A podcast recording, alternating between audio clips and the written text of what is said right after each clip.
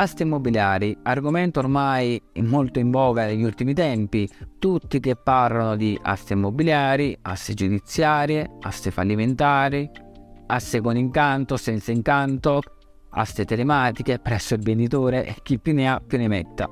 Tutti che parlano di questo argomento, ma nessuno che spiega effettivamente cos'è un'asta immobiliare e come nasce un'asta immobiliare. Bene, in questo video andremo a parlare proprio di questo. Io sono Pasquale Laizza di Laizza Corp, società specializzata nelle aste immobiliari e prima di continuare con il video ti invito a iscriverti al canale per restare sempre aggiornato sul mondo delle aste immobiliari. Bene, ora vediamo cos'è un'asta immobiliare, come nasce. Ti spiego in maniera molto elementare così da uh, rendere più chiaro il concetto. Allora, come nasce? C'è una persona che deve acquistare un immobile e magari non ha uh, fondi sufficienti per uh, completare l'acquisto, quindi si reca presso un istituto bancario, richiede un mutuo, la banca concede il mutuo, quindi presta dei soldi a questa persona che può finalizzare l'acquisto. Quindi c'è questa persona che ha acquistato un immobile con i soldi prestati dalla banca.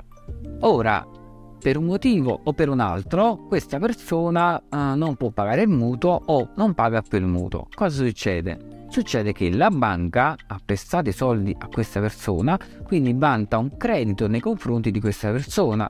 E come fa per recuperare questi soldi? Tramite il tribunale avvia una procedura che prevede la vendita di tale immobile per recuperare in parte o totalmente il credito che vanta.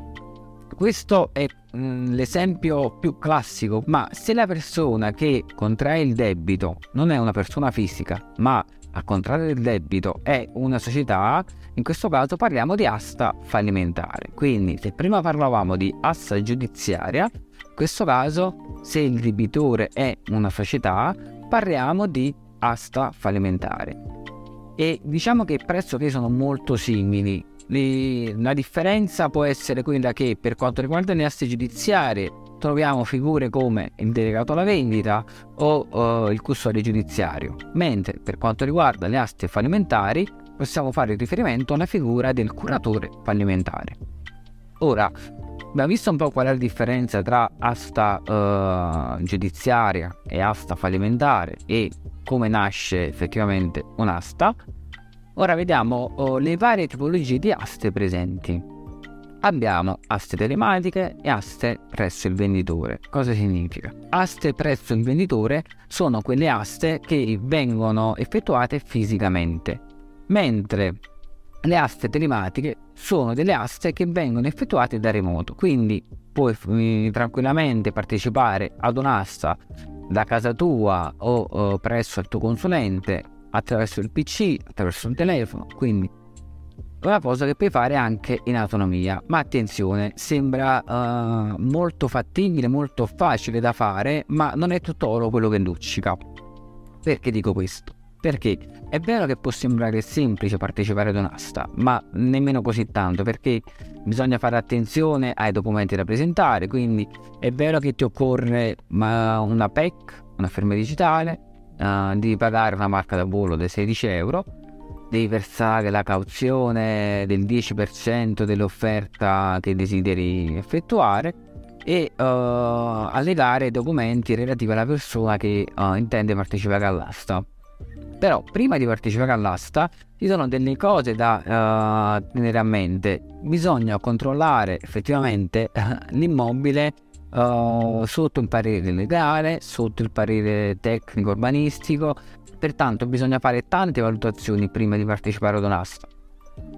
Altra cosa che mi viene in mente, uh, ad esempio, se ti sei stabilito un budget, quindi vuoi partecipare ad un'asta per un immobile che vale 80.000 euro, ti sei prefissato un budget di 100.000 euro, quindi partecipa ad un'asta, uh, tra i vari rilanci riesci ad aggiudicarti l'immobile a 100.000 euro, quindi rientra nel tuo budget, ok, uh, sei contento, ma non è finita qua, perché ci sono dei costi che bisogna sostenere dopo l'aggiudicazione del bene, come le spese uh, della parcella del delegato alla vendita, spese del condominiale arretrate se ci sono, spese di cancellazioni e tante altre che andremo a vedere nello specifico in un prossimo video. Quindi uh, fai molta attenzione prima di partecipare ad un'asta. Qualcuno può dirti che è molto semplice, ma in realtà ci sono tante cose da tenere a mente tanti controlli da effettuare e uh, bisogna fare degli accurati calcoli per definire il tuo budget, quindi per rientrare in quello che è il tuo budget. Quindi il mio consiglio è quello sicuramente di affidarti a uno specialista del settore che può seguirti in questo processo, può indicarti quello che può essere un giusto investimento e uh, ti dà la possibilità di non commettere errori. Un'ultima cosa, anch'essa importante, ehm, prima però ti invito a, se ancora non l'hai fatto, ti invito a iscriverti al canale per restare sempre aggiornato sul mondo delle aste immobiliari. Inoltre in descrizione troverai un link con una guida PDF dove ci sono tutti i consigli, tutte le domande più frequenti e uh, i metodi di partecipazione riguardanti le aste immobiliari. Ora, Altra cosa importante che uh, non abbiamo uh, specificato prima è la distinzione tra asse con incanto e senza incanto. Bene, qual è la differenza?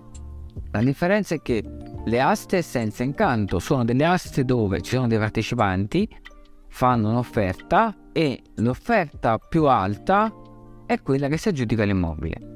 Mentre per quanto riguarda le aste con incanto, si fanno delle offerte, si fanno dei rilanci e entro un tempo stabilito chi ha effettuato il rilancio più alto, quindi chi ha offerto di più, si aggiudica il bene.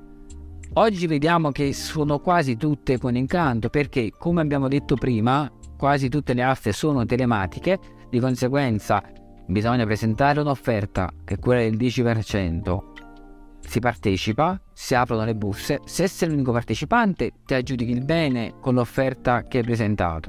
Quindi è una sorta di asta senza incanto, si può definire anche così. Mentre se ci sono altri partecipanti si procede alla vendita con incanto, quindi si vanno a fare una serie di rilanci e il partecipante che avrà fatto il rilancio più alto si aggiudica il bene. Uh, ricapitolando abbiamo visto in questo video cos'è un'asta immobiliare, uh, quali sono le diverse tipologie, come nasce un'asta e ti ricordo di non sottovalutare le aste telematiche che possono sembrare facili, quindi uh, di facile partecipazione, ma in realtà nascondono molte insidie.